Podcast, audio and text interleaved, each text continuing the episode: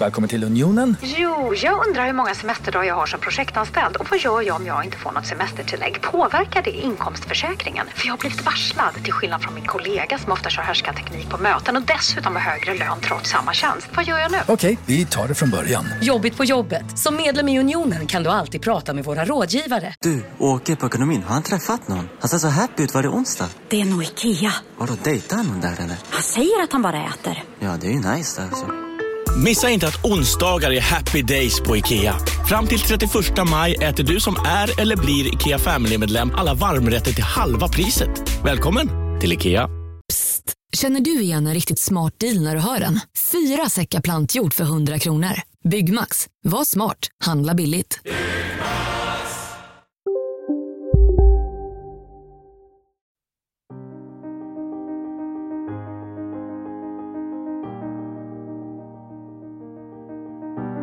Hej och välkomna till dagens avsnitt, eller veckans avsnitt av eh, podcasten Må bra med mig Isabelle. Och mig Linnea. Och det här är en podd för att eh, öka den psykiska och fysiska välmåendet i eh, samhället.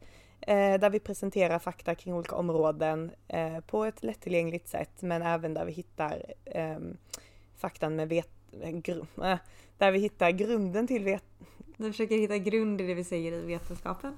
Kanske. Vi, vi försöker hitta grunden i det vi säger i vetenskapen. Ja, du får klippa ihop det på något roligt sätt. Det där blir rätt roligt tror jag med. Dagens avsnitt kommer vi prata om hur det egentligen är att hur det går till när man från det att man börjar plugga till läkare till att man är en färdig typ överläkare. Vilka steg är det man går emellan? Vad är det för olika befattningar? Vad betyder de olika befattningarna? Hur ska du göra för att komma vidare till nästa steg? Eh, även en ganska djupgående diskussion kring när man söker AT, allmäntjänstgöring. Vad är det man ska tänka på? Hur går man tillväga? Och så vidare. Eh, och även vad som vi, vi pratar om olika befattningarna man har. Vad betyder de olika befattningarna och hur kan det påverka mig som patient egentligen? Eh, vad kan jag få för hjälp av de olika befattningarna helt enkelt? Sammanfattningsvis kan man väl säga att man börjar, om man vill bli läkare så läser man fem och ett halvt år läkarutbildning om man pluggar i Sverige. Man kan även plugga utomlands. Eh, efter termin 9, det vill säga när man har ett år kvar på läkarprogrammet, då kan man jobba som underläkare. Eh, och eh, då jobbar du som underläkare med särskilt förordnande, vilket är samma sak som när du har tagit examen. Efter examen kan du söka om en allmäntjänstgöring eh, och det är den som behöver göras för att bli legitimerad. Och de flesta vikarierar som underläkare eh, ett litet tag, något eller några år kanske innan man, gör en AT, eller innan man får en AT-tjänst. Eh, den är vanligtvis på eh, typ ett och ett halvt till två år. Och när man är klar med den som med sin legitimation Sen kan man söka om en ST-tjänst, alltså specialisttjänstgöring och de flesta vikarierar som legitimerade läkare mellan AT och ST-tjänst. Och efter specialisttjänstgöringen så är man färdig specialist och sen kan man jobba med det eller subspecialisera sig eller specialisera sig på något annat. Och överläkare är de då som är specialister och som har jobbat ett visst antal år och har lite större eh, liksom lednings och medicinskt ansvar.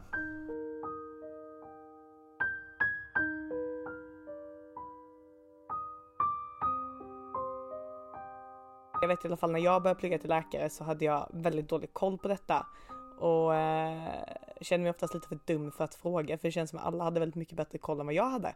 Ehm, så jag tänker att detta har varit för hjälp till mig att hört så att jag tänker att kanske andra som också har hjälp av detta både som patient och som studerande då till läkare eller inom sjukvården helt enkelt. Och alltså helt ärligt så kan det ibland vara förvirrande för mig också som har börjat jobba så att jag tror att det kan hjälpa när man väl, när man väl är klar med examen också.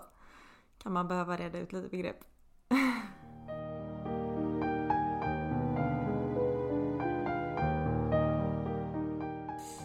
Yes, men då ska vi dra igång från starten då. Nummer Ja. ett, söka till ett läkarprogram. Ja, Komma in ja, är men en det är fördel. starten. Ja. Ja. Men det som är lite intressant att säga där det är att eh, när man söker ett läkarprogram i Sverige i alla fall så finns ju olika ställen man kan söka på. Det är ju, Mm. vi har ju Örebro, vi har Linköping, vi har Umeå, vi har Lund, Uppsala och Göteborg. Det är väl alla? Och Stockholm. Och Stockholm förlåt såklart. Och där är lite också olika hur de, på vilket Sa du sätt. Linköping också? Ja det sa jag. Ja. Och där är lite olika på vilket sätt hur, hur utbildningen är upplagd typ. Eh, I Göteborg exempelvis då har vi lite mer gammalmodigt, lite mer akademiskt med sån här eh, alltså stora föreläsningar liksom. Eh, I föreläsningslokaler. Och där man börjar med preklin och sen kliniskt och det innebär att de första typ två åren så läser man sån här med grundläggande väldigt detaljrik nivå om anatomi och, och eh, molekylär cellbiologi. Alltså lite samma, man lär sig siffrorna innan man typ lär sig att addera och subtrahera och så vidare kan man säga, grunden till det hela. Och sen då efter två år så börjar vi den kliniska biten och det betyder då att då gör vi mycket mer praktik. Då får man komma ut och liksom sätta ihop de här pusselbitarna eller siffrorna till en ekvation eller eh, mattetal kan man säga. Där man faktiskt får se patienterna och koppla ihop det man har lärt sig. Medan jag vet att exempelvis Lund tror jag, eh, och tror även Linköping, eh, där har de PBL. som- Och det är egentligen att de redan, man redan från termin ett gör eh, patientfall. Alltså att man får ett fall med en då beskriven patient och så ska man då försöka lösa vad är det för sjukdom den här patienten har, vad ska den ha för behandling och så vidare. Eh, och jag har hört väldigt blandat om det här med PBL. Jag vet att vissa har gillat det jättemycket, vissa har gillat det mindre så det är nog Jag tror ganska det är jätteindividuellt vad man fungerar bäst med. ska man välja att söka sig till ett universitet så kan det ju vara av eh, nytta att faktiskt kolla upp, okej men vilket sätt lär de ut på, vilket sätt tror jag passar mig. Ehm, ett litet tips om du ska söka.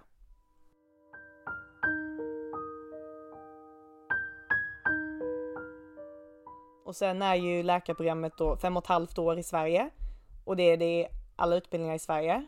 Ja, och det kan också vara värt att lägga till att så här, man kan ju faktiskt plugga i något annat land än Sverige också.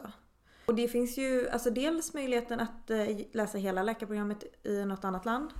Ehm, och sen finns det ju möjligheten att eh, läsa en del av läkarprogrammet eh, utomlands och sen på, hoppa in liksom halvvägs igenom eller så i Sverige. Och jag tror att det beror lite på vart man läser och vilken termin man vill flytta över. Ibland behöver man göra om någon kurs och ibland kan man tillgodoräkna sig det mesta. Men det finns jättemånga vägar att gå alltså, om man vill plugga till läkare. Det behöver inte vara den vanliga söka läkarprogrammet i Sverige utan man kan pussla ihop det där genom att plugga på andra ställen eller andra ställen och Sverige. Och sen också ett tillägg, det finns ju de som har pluggat något helt annat och jobbat med helt andra saker, eh, både Sverige och utomlands tidigare. Eh, som kan tillgodoräkna sig en del också. Alltså man kan ju, det finns de som har jobbat med klinisk kemi och sånt, eh, doktorerat, eh, haft en liksom helt annan arbetsplats eh, som sen känner att Nej, men jag vill plugga till läkare. Och då eh, kanske kompletterar och kan tillgodoräkna sig en del och kommer in några terminer senare på läkarprogrammet Mm. också. Nej men precis. Så det finns en uppsjö av vägar att, att komma in och till slut stå där med en läkarexamen. Eh, men i alla fall då i Sverige då om man läser här då och från vissa andra länder så efter i Sverige gör man en AT-tjänstgöring som då en allmän tjänstgöring Mm. och det är väl är det 18 månader eller två år, lite olika kanske? Det skiljer Ja. sig. Eh, Det skiljer sig. De flesta ställen börjar gå över till 18 Mm. månader. Eh, Det finns några ställen som fortfarande har två år tror jag. Och sen så finns det en del ställen som har 21 Mm. månader. Eh, Men det är allt vanligare att det blir 18 Mm. månader. Och jag, jag brukar säga detta Och- som att vad är en allmän tjänst? Jag brukar säga typ betald praktik nästan. Nej men du jobbar ju. Jo men lite. Eh, ja. Du jobbar ju men du, och du får ju betalt. Men då är det också att du är Mm. under de tiden så ska du väl vara på en del, en tid på kirurgen, en tid på, Mm. är det akut, med, medicinakuten du ska vara på? Nej, du ska vara, alltså det finns ett visst antal månader som du måste göra på medicin, eh, ett visst antal på kirurgi, ett visst antal inom Precis. psykiatri och ett visst antal inom primärvård, alltså Precis, ja, vårdcentraler. Eh, sen så har alla ställen lite olika upplägg. På vissa ställen så kanske man börjar på avdelning och sen går man på akuten och det varierar lite och vissa ställen kan du också eh, kanske önska lite mer fritt om du vill vara lite inom eh, gynekologi och förlossning som kanske inte är obligatoriskt på alla ställen. Då kan man önska att få vara lite mer på det eller på barn och så. Beroende på vad man har för intressen. Men kirurgi, medicin, psykiatri och eh, vårdcentral är de som har lite fasta riktlinjer kring hur mycket och hur länge du ska Mm. vara där. Och nu kommer ni, Men då är du på akuten under eh, din medicin och ja kirurgiplacering. såklart, såklart.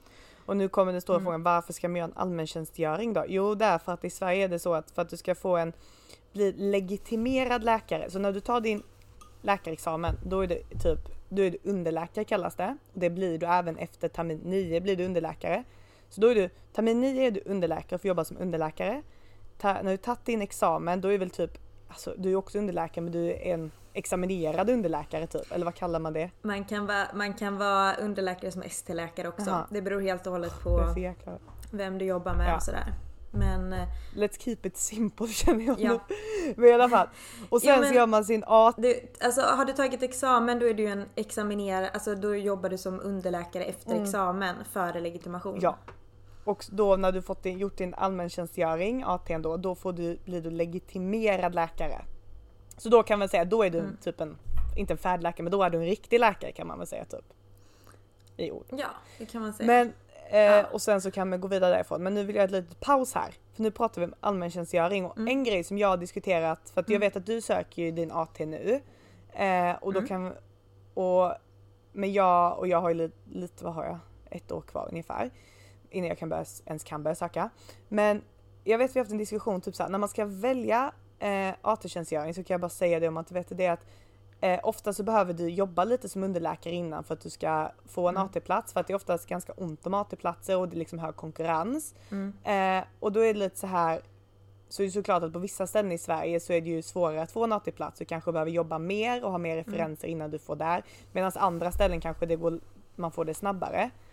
Eh, men hur är det egentligen så här när man ska välja AT-plats? Hur mycket ska man tänka på att... För jag tänker... Hur ska jag formulera detta?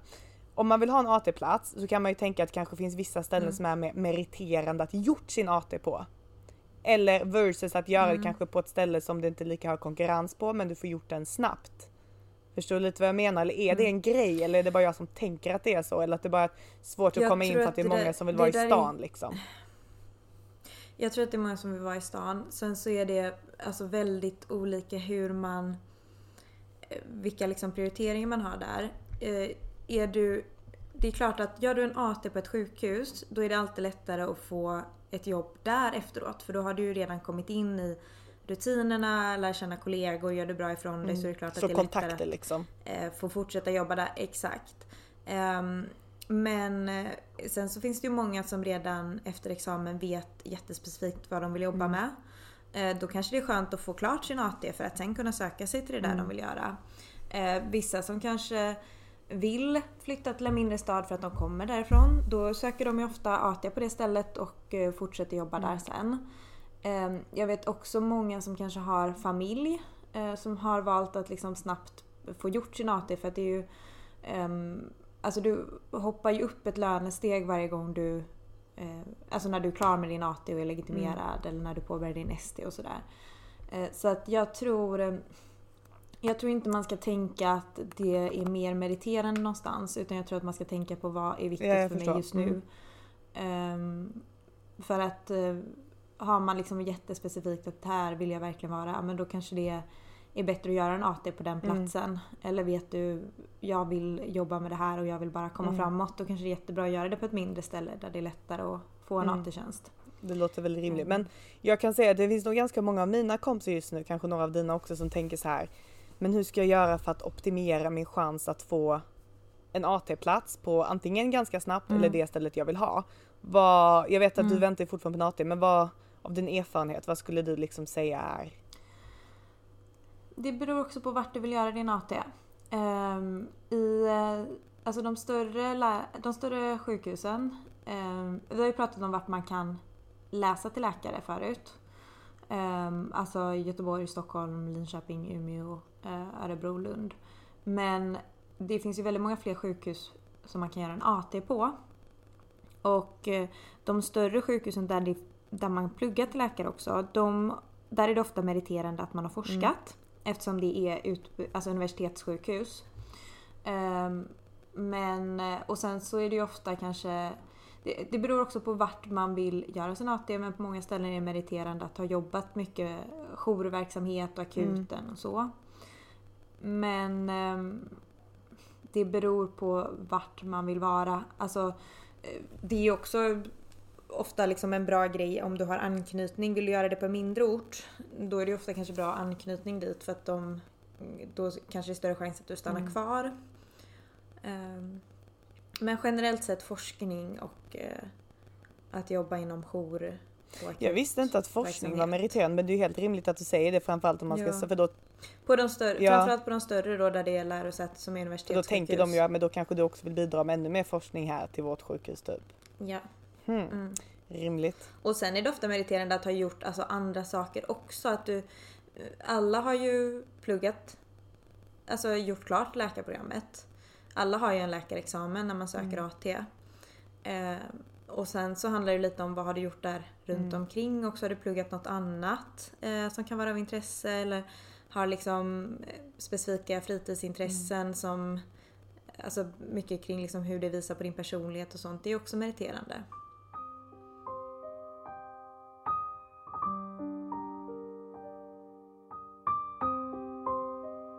Ja, det är, ju- det är ju lite, jag tror många känner att det är lite ångestfyllt det här med att man ska få en AT och vad ska man söka och har jag gjort tillräckligt liksom? För att jag menar läkarprogrammet i sig tar ju ganska mycket tid. Du vet det är många så här efter termin 9 och termin 10 som vill jobba som underläkare. Och det är ju skitsvårt att ens alltså, få en plats som underläkare. Eh, För det är väldigt många som vill ha det. Ehm, så det... Och framförallt är det väl så, precis som AT-tjänst och ST-tjänster och underläkare. ehm, det finns ju nästan alltid jobb när man har liksom en läkarexamen eller när man är klar där efter termin 9 Ja. eh, och får lov att börja jobba som underläkare. Eh, Men det är liksom som alla andra jobb, utbud efterfrågan. Eh, De flesta vill ju jobba, eller många vill jobba i storstäder. Mm. Eh, många vill kanske jobba på sjukhus inom typ... Eh, ja, alltså jag tror att ofta är det mer attraktivt eh, med medicin och kirurgi än psykiatri. Och då är det klart att då blir det svårare att få Mm. VIK i en storstad. Alltså, Jo, jo, jo, men det, är- ju lite så, man får ju brist börja på jobb någonstans. är det inte. Nej. Ja, precis. Alltså brist på jobb är det ju inte utan det handlar ju om att de flesta vill jobba på samma ställen med samma saker och Ja. då kan det bli svårare. Nej jag vet jag Ehm. stod mellan valet och kvalet om jag skulle, för jag sökte ju underläkarvik nu i sommar, sen var jag ju lite Mm. så här att jag ville hellre ha Alltså jag, var, jag gjorde ett aktivt val där, för jag alltid, mina val har alltid drivits väldigt mycket av att ja, men vad är bra för mig, vad är meriterande. Men så Mm. kände jag att det här är sista sommaren då jag liksom inte eh, ja men typ kommer jobba som läkläkare, sen ska jag ju typ göra det Mm. väldigt många år. Så jag tänkte att nej men vet du vad, jag gör typ ett aktivt val. Och visst det kanske skjuter Mm. mig lite i foten i framtiden. Men jag känner att jag behöver den sommaren liksom av att inte göra det.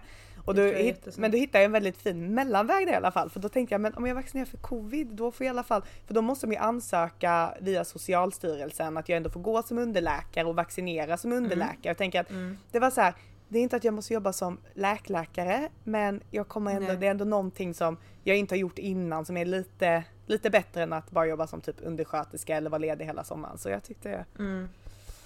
det, Och det, det, jag tror att det är jättekul att jobba med mer liksom andra läkaruppgifter kommer du ju göra ganska Ja, mycket. ja jag menar vaccinera tror jag inte att jag kommer göra så mycket i framtiden heller. Så tänker, men du har gjort Nej, det nej, också. och jag tror att det är liksom. jättebra för att jag lärde mig jättemycket på det när jag jobbade med vaccinationer. Att så här, sticktekniken, Ja, vad är viktigt att tänka på vaccinationer, vad finns det för olika typer. Jag fick med mig jättemycket av det till alltså, nuvarande arbetsplats också. Så Ja. jag tror bara det är bra. Och sen kan jag faktiskt säga det Eh. att ska jag ge något tips till, eh, till om det är någon som lyssnar som pluggat läkare så kanske inte riktigt där än. Alltså jag märker att eh, om man är på sina praktiker och verkligen visar att man vill lä- lära sig, man är framåt och man är glad, då kommer de på praktikerna komma ihåg dig liksom och då kan de vara dina handledare, vara dina referenser till när du söker jobb i framtiden eller att om du söker på det där du har gjort din praktik, ja men just det, det var ju du, ja men vi tyckte om det, ja men alltså då kan du få jobba. Så det är därför man också lägger lite krut på det. Jag vet eh, som när jag sökte nu i alla fall, när jag sökte lite då snackade jag lite med min gamla hemledare de var så här, men vi kan vara din referens här och så vidare. Så att det var väldigt, och jag vet jag har en kompis som fick sitt jobb på det sättet liksom så att det är väldigt, Mm. det eh, jobbar lite proaktivt där liksom.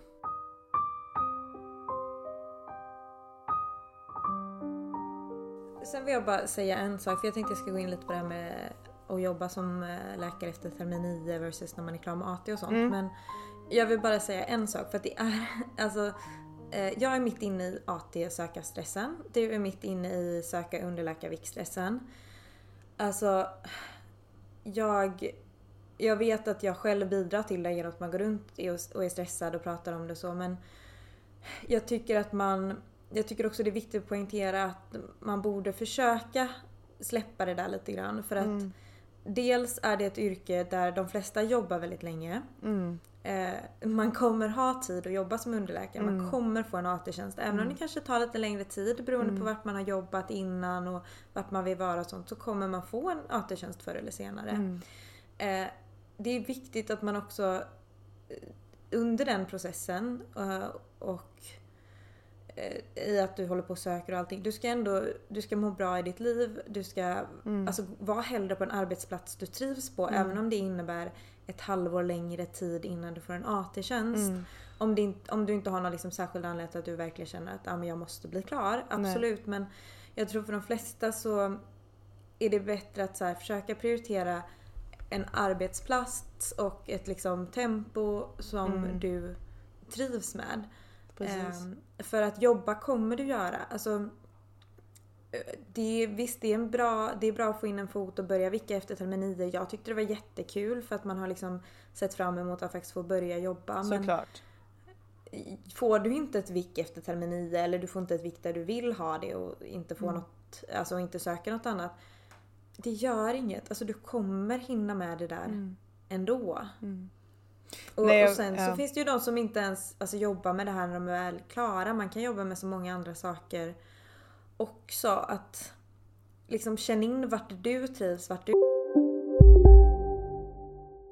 Om en yogamatta är på väg till dig som gör att du för första gången hittar ditt inre lugn, ett lugn du inte trodde fanns, som gör att du blir en trevligare partner, en bättre bilförare, en bättre kock. Du blir befordrad på jobbet men tackar nej för att du inte längre drivs av prestation utan vill göra saker som känns meningsfulla i livet. Och, ja, eller ja, då finns det flera smarta sätt att beställa hem din yogamatta på.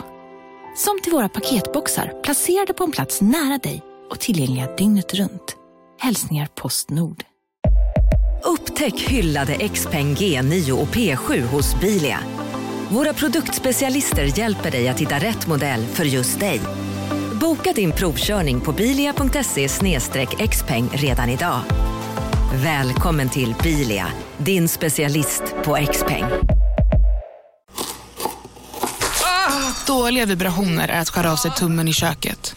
Ja! Bra vibrationer är att du har en tumme till och kan scrolla vidare. Få bra vibrationer med Vimla. Mobiloperatören med Sveriges nöjdaste kunder enligt SKI. Du vill vara och försök släppa den där stressen för jag tror att vi triggar igång varandra så himla yeah. mycket på ett helt annat sätt än vad man gör inom andra liksom, yrkeskategorier. För att vi liksom...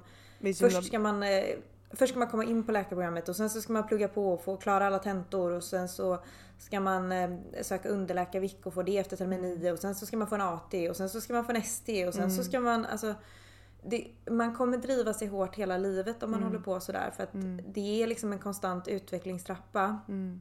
Eh, och jag tror aldrig att man riktigt kommer känna sig klar eller känna sig liksom helt färdig, att man har nått det där liksom karriärsmålet man ville nå. Eh, så jag tror att det är viktigt att försöka fokusera på vad vill jag just nu? Ja. Och sen så kommer ATn och underläkartjänsterna och STn om man vill göra det. Men tiden kommer finnas för det också. Den här stressen och hetsen, alltså den är legit och det är som du säger att det löser sig liksom. Du kommer komma någonstans ja, även om alltså du inte jobbar eller om du får ta ett halvår längre tid. Det gör ingenting för du har liksom ett liv på dig och accomplish detta. Och ja. jag menar jag har aldrig sett någon som inte har löst det så småningom så att jag tänker att det Nej. gör det.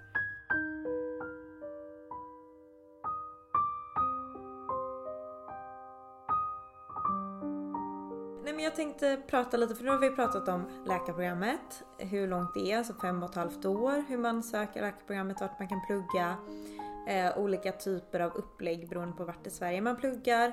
Eh, och sen att man kan börja jobba efter termin 9 och eh, att man sen söker AT-tjänst och hur lång den är och så.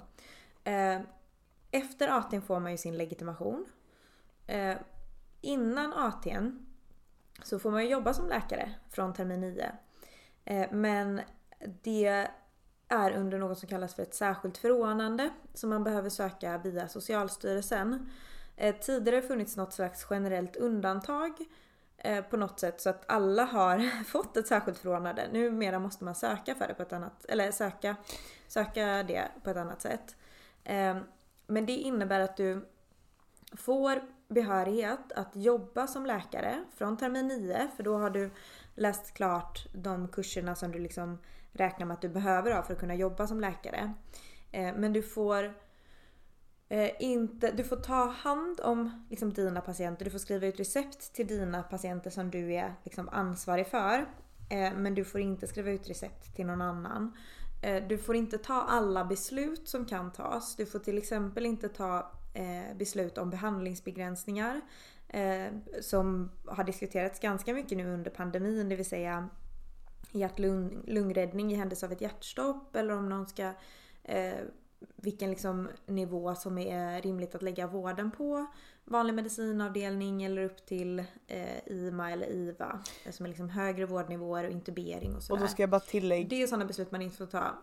Ja. Nej jag ska bara tillägga det när, om det är någon som inte kanske är insatt som lyssnar på det här liksom att man inte ska göra hjärt-lungräddning på någon. Och det, det är inte så att mm. man bestämmer att nej men vi ska strunta i att rädda livet folk utan då handlar det om väldigt väldigt sjuka patienter som antagligen mm. inte ens hade överlevt eller om de hade överlevt så hade bara alltså de har kanske dött snart, alltså kort därefter ändå eller bara fått ett ja. väldigt väldigt ovärdigt liv. Så att det är inget som ja. tas lätt på så att det inte blir missförstånd. Och, och det jag tänker att vi kanske kan ta ett avsnitt om de lite mer etiska dilemmana. För ja. jag tycker det är väldigt spännande, alltså intressant att hålla, ha sådana här diskussioner. Um, jag har ganska ofta det med mina överläkare och även om inte jag får ta besluten så är jag ofta liksom med i diskussionerna ändå. Mm. Um, Hur man ska tänka och, kring det, det tror jag hade varit jättehjälpsamt ja, för många. precis. Ja, uh, och jag vet att den här liksom förra våren och den här våren så har det varit väldigt mycket diskussioner kring patienter på äldreboende som inte har körts in till sjukhus när mm. de har fått coronaviruset och så. Eh, och jag vet att det har varit väldigt mycket motstånd, väldigt mycket skambeläggning eh, på de som har varit ansvariga. Eh, och jag tror att det saknas ganska mycket kunskap om att det här är diskussioner som förs varje dag inom sjukvården. Men som läget har sett ut senaste tiden så har det ju kanske varit mer eh, tagits liksom tidigare beslut mm. och diskuterats mer kring det. Men jag, jag tror att folk är ganska generellt sett, för att jag själv var det innan också, att man är ganska oinsatt att det här är diskussioner som förs hela mm, tiden. Mm, Men... Eh, vad kommer någon att gagnas av? Mm. Eh, så jag tar jättegärna ett avsnitt om det där man kan prata lite mer om det. Ja jättegärna. Men just jag ska bara tillägga, just det där när man tar sådana olika beslut så ofta så mm. tänker jag mig att mycket ändå lite baserat, alltså inte alltid men en del är baserat på okej okay, vad säger siffrorna typ? Alltså är det ett väldigt väldigt svårt etiskt ja. beslut, vad säger ja. siffrorna liksom? Eh, men just med covid så kan jag tänka mig att man inte har så mycket siffror än så att där blir det väl ännu svårare liksom eller? Ja alltså det finns ganska det mycket finns siffror det, ja. redan. Jag tänker så här, hur många överlever när man intuberar och vad finns det för kriterier som säger Nej, att du är lägre risk att du överlever när du intuberar eller att man kan extubera dem då liksom?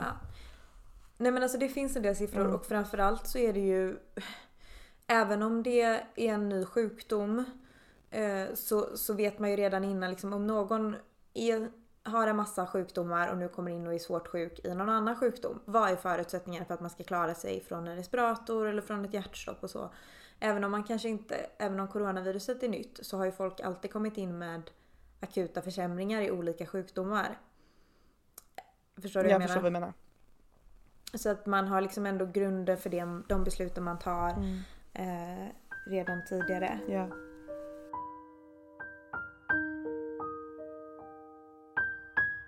Mm. Yes, nej men jag ska bara tillägga en sak. Jag tror jag sa söka till socialtjänsten innan, jag menar socialstyrelsen. Um, ja. ja. Ja.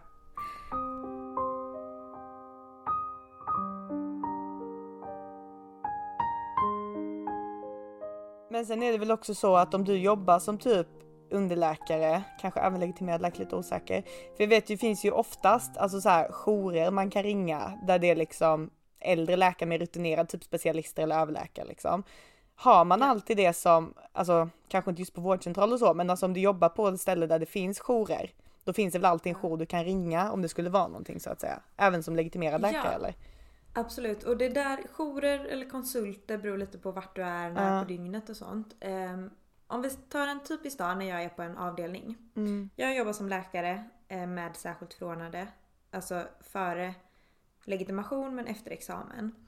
Eh, då är jag en eller två, ofta så är man en eller två underläkare på avdelningen och så Mm. har man en överläkare. Mm. Överläkaren är någon som är specialistläkare och kriterierna för att få en överläkartitel är lite olika på olika sjukhus, olika verksamhetsområden och så. Men ofta så ska man ha jobbat som specialist något, ett visst antal år. Och man är den som är liksom, har ett lite mer ledningsansvar och eh, i, på avdelningen då så är det ju den som har det yttersta, yttersta medicinska ansvaret för patienten. Eh, så om jag tar hand om en patient på avdelningen så stämmer jag ju av det mesta med min överläkare. Eller så har de redan sagt så här gör vi. Eh, och inte de på plats just när något uppstår kanske jag tänker vi gör så här och sen så bollar jag det eller så ringer jag och bollar direkt liksom. Mm. Beroende på vad det är för situation, hur trygg jag känner mig med den. Mm. Eh, men då har jag ju en överläkare på plats som är den som jag bollar saker med. Mm. Eh, och då är jag på en medicinavdelning. Om något uppstår eller någon patient kommer in med något som verkar mer kirurgiskt eller de har något liksom man behöver tänka mer specifikt kring blodförtunnande medicin eller diabetesläkemedel. Något. För att en internmedicinare har internmedicin, sen kan man subspecialisera sig och vara mer liksom ingrottad i olika områden. Eh, och då kan man ringa en konsult eller skicka en remiss till en konsult och säga hej hej jag har det här, hur ska vi tänka kring det här? Ehm, och bolla med Mm. dem. Eh, och sen så blir det ju ändå, ofta så lyssnar man på dem men sen är det ju ändå liksom överläkaren på min avdelning då som är den som faktiskt eh, står ansvarig så håller han inte med så kan han ju säga att vi inte gör så ändå men vanligtvis så håller man ju med konsulten. Um, är man på akuten eller jobbar liksom jourtid, typ uh, nattetid, helger och sådär. Uh, då kan man ju ofta ringa en jour. Vilket är liksom som en konsult man ringer. Står jag då på, är jag på geriatriken där jag jobbat innan och jobbar fortsatt lite. Då kanske jag ringer medicinjouren om vi har något som är lite mer specifikt internmedicinskt och behöver vägledning. Eller om vi tycker att den här patienten borde kanske flyttas till en medicinavdelning. Eh, och samma sak med kirurgen. Eh, och står jag på akuten då ringer jag också eller kanske bara promenera bort till kirurgen om jag har frågor till dem som jag tycker det här är mer kirurgiskt liksom. Hur tänker vi här? Kan den här patienten borde ligga in hos er istället? Eh, jobbar man nätter då har man ju, det är olika upplägg på olika ställen men hos oss så eh, om jag då jobbar natt på akuten då har jag en liksom, specialistläkare som är ledningsläkare, mellanjour. Eh, sen har vi en IMA-jour så svårare, svårare sjuka patienter kan man ju ringa och bolla med dem. Eh, vi- det finns också en narko- eller liksom IVA-jour som man kan ringa. Sen finns det en medicinbakjour i hemmet som är liksom en, ofta en överläkare som har jobbat länge, har jättemycket erfarenhet. Eh, tycker min mellanjour som är då liksom specialistläkare eh, att det här känns lite svårt att ta beslut om, då kan hon ju ringa och bolla med bakjouren också. Så det finns ju väldigt många led att antingen så pratar man med en konsult inom liksom annat område eller så bollar man med någon med mer erfarenhet inom sitt egna område. Så att det blir liksom inte att Precis. någon står ensam och de på vårdcentralen då sitter man ju lite mer ensam men de kan också ringa till de här konsulttelefonerna ehm, och prata liksom. De kan ringa till medicinkonsult eller infektionskonsult och bolla med dem. Tycker ni att vi ska skicka in den här och så. Nej men det är fint att man har någon supervisor, eller inte supervisor men någon man liksom kan bolla med framförallt Mm. när man är ny och det är ju jättesvårt och det är Ja. att man inte känner sig att man står där liksom helt ensam och bara vad ska jag göra nu liksom? Ja, och inte bara när man är ny för alltså Mm. även de som är jätteerfarna. Eh, man kommer ju ha liksom stött på olika patientfall eh, och så att det kan ju vara eh, någon som är jätteerfaren men de har bara inte sett den typen av patienter eller sjukdomstillstånd men det kanske Mm. den som är bakår har. För man får ju, även om alla har liksom läst samma utbildning så kommer man ju se olika exempel när man väl är ute och jobbar. Och det är ju det som man sen liksom ofta faller tillbaka på. Men så här gjorde vi då, det här var det här. Nej men precis. Ehm, Men nu kommer nästa fråga då. En specialist har vi pratat om. Du nämnde lite vad överläkare att det finns lite olika kriterier beroende på vad Mm. det är för någonstans. Men specialist liksom, hur går det Mm. till? När kommer det Mm. i den här saliga kompotten? När man då är klar, ja, alltså när man då är klar med sin allmäntjänstgöring har fått sin legitimation, då kan man söka om en specialisttjänstgöringstjänst, alltså en ST-tjänst. Eh, Och då specialiserar man sig inom ett område. Eh, till exempelvis internmedicin eller kirurgi eller eh, på vissa ställen så är det mer specifikt redan från början att du kan specialisera dig på hematologi eller kardiologi. Medan på vissa ställen så blir det först eh, internmediciner och sen subspecialiserar du dig ett par år. Eh, men det är alltså efter legitimation Mm. som du söker en ST-tjänst för att bli specialist. Och det är vanligtvis mellan 5-6 år Eh, som själva ST-tjänsten är. Och sen blir du då specialist och då är du liksom specialist inom det området. Ehm, och ehm, sen finns det de som antingen subspecialiserar sig eller specialiserar sig på något annat också. Ehm, och före du gör din, liksom får din ST, då är det många som vikarierar, precis som jag gör nu efter examen innan AT, så är det många som vikarierar som legitimerad läkare då Mm. mellan AT och specialisttjänstgöring i väntan på en ST-tjänst. Och det är det här jag också tänkte lite att jag ville ta upp för att eh, en missuppfattning som jag ofta känner att jag stöter på är eh, vad är vårdcentralsläkare? Eh, alltså läkare inom eh, primärvården som ofta, alltså på allmän, eh, allmänmedicin är ju Mm. en specialitet. Och vårdcentralsläkare, precis som på ett sjukhus så är inte alla specialister. Eh, precis som att jag jobbar på ett sjukhus utan att ha gjort min AT så finns det ju folk i primärvården som jobbar utan att vara specialister eller har gjort AT också. Men på vårdcentraler finns ju specialister i allmänmedicin. Eh, och de är specialister och jätteduktiga på alltså väldigt mycket. Eh, inte subspecialiserade kanske utan det blir liksom mer en helhetsbild av väldigt många områden som eh, man kanske inte har om man är liksom specialist inom internmedicin för att allmänmedicinarna kan ju mer om psykiatri, mer om kirurgi det, än vad någon ja. som är specialiserad på internmedicin kan. Och en vanlig missuppfattning jag ofta stöter på är eh, Nej men jag vill komma till, eh, till sjukhuset för jag vill träffa en specialist. Och bara, det är inte, det är inte riktigt så det funkar för att de är specialister på vårdcentralen också men specialister inom andra, andra områden. Eh, och det tycker jag är ganska viktigt att poängtera för att jag upplever att det är något som eh, väldigt många missuppfattar. Mm. Att det finns så många olika liksom, områden att bli specialist inom och Ja, vårdcentralsläkare ja är alltså, mång, jag tror många tror att läkare som läkare typ, alltså alla är läkare ungefär. Och men det kan också vara rätt bra att veta just som Mm. patient också tycker jag att Alltså det här med vad en remiss och liksom hur, varför, alltså varför är jag på olika ställen och det är mycket så här att Mm. man kan säga att va, alltså, det finns ju lite två ingångsporter som patient till, till, eh, till sjukvården eller till eh, specialister då kan man säga. Antingen då om du har ett problem akut och du söker via akuten och du fångas upp där eller att du söker via vårdcentralen. Ehm, man kan tänka sig, kommer du till vårdcentralen och du har ett Mm. problem och de anser att det här är lite för vår, alltså de som vi sa kan vara special, specialister liksom, allmänläkare, de är väldigt så här, kan lite om mycket kan man säga. Om det vanliga, lite, mycket, lite och mycket om det vanliga. Mm. Och sen om det är ett Mm. specifikt problem som är lite för, som de känner att ja, men det här behöver utredas lite noggrannare. Då blir man remitterad, det vill säga att man blir vidare skickad till en annan ställe inom vården där man har de här specialisterna som är lite duktigare på just det här om man säger så. Precis. Jag tänkte säga de kan ofta mycket om mycket. Inte lite om mycket utan de kan ofta mycket om mycket. Eh, Nej, nej, nej, men, du, Ja. nej men jag menar typ så här, skulle du söka till vårdcentralen för din, alltså säg, ehm, ja men säg att du går dit och du söker liksom för Mm. eh, hyproblem exempelvis. Mm. Att du har akne. Det är klart de kan, de vet ju vad de ska göra men sen finns ju vissa special, speciella grejer och jag menar det är klart att de som är dermatologer, alltså hudspecialister, de kan ju mer ingående exakt om huden. Ja.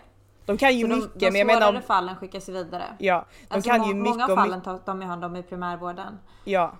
Ehm, Nej men de kan ju mycket om mycket men, om du jämför med en specialist inom ett specifikt område, de kan ju jätte, Mm. alltså ännu mer om just Precis. det området. Så jag menar om du, om du liksom kör, om Mm. du jämför de två så kan Mm. ju de ändå mer om specifikt det området men de kan ju väldigt mycket mindre om de andra områdena som Precis. allmänläkaren kan. Ja du förstår vad jag menar.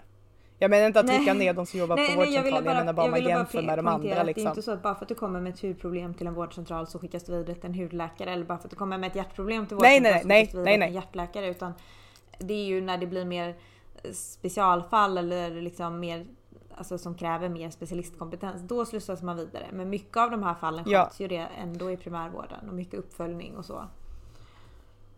Såklart, såklart. Och det är ju mycket så här som du säger att det är svårare fall eller om det är vissa speciella läkemedel som inte som spec, alltså specialister, det är bara de som får skriva ut dem. Eh, så det är ju sånt också liksom.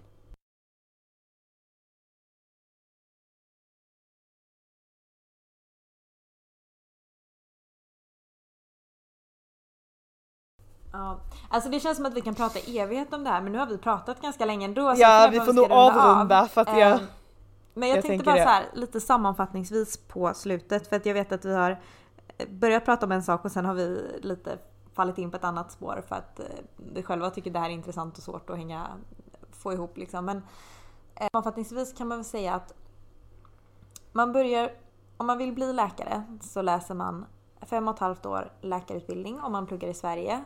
Man kan även plugga utomlands.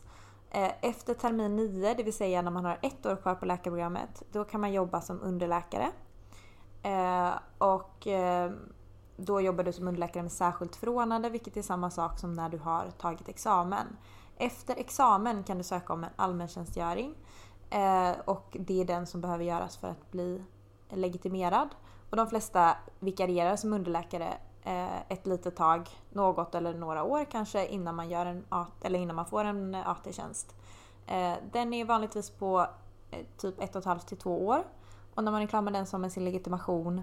Sen kan man söka om en ST-tjänst, alltså specialisttjänstgöring. Och de flesta vikarierar som legitimerade läkare mellan AT och eh, ST-tjänst.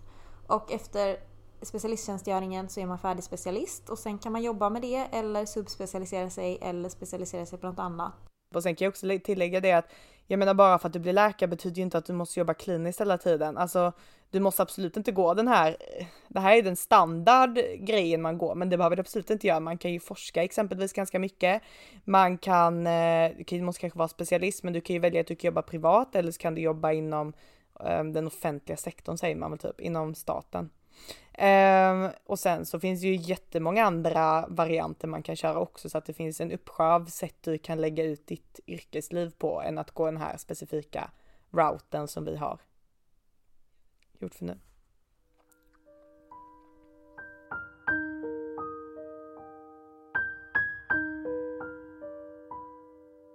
Tusen tack för att du har lyssnat på oss idag.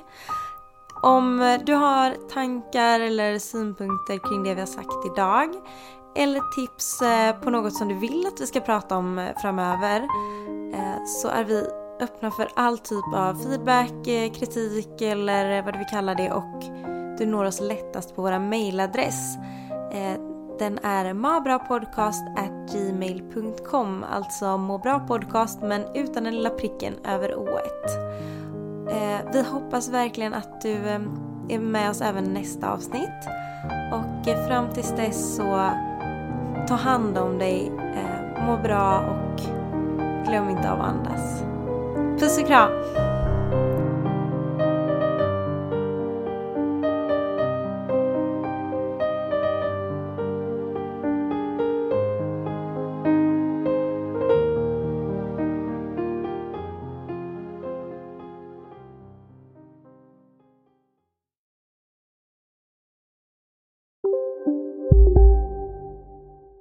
Ja, Hallå? Pizzeria Grandiosa? Jag vill ha en Grandiosa capriciosa och en pepperoni. något mer? Med kaffefilter. Ja, Okej, ses samma. Grandiosa, hela Sveriges hempizza. Den med mycket på. Hej, Susanne Axel här. När du gör som jag och listar dig på en av Krys vårdcentraler får du en fast läkarkontakt som kan din sjukdomshistoria. Du får träffa erfarna specialister, tillgång till lättakuten och så kan du chatta med vårdpersonalen. Så gör ditt viktigaste val idag, lista dig hos Kry. Sista dagarna nu på vårens stora season sale. Passa på att göra sommarfint hemma, både inne och ute. Och fynda till fantastiska priser. Måndagen den 6 maj avslutar vi med Kvällsöppet i 21. Välkommen till Mio.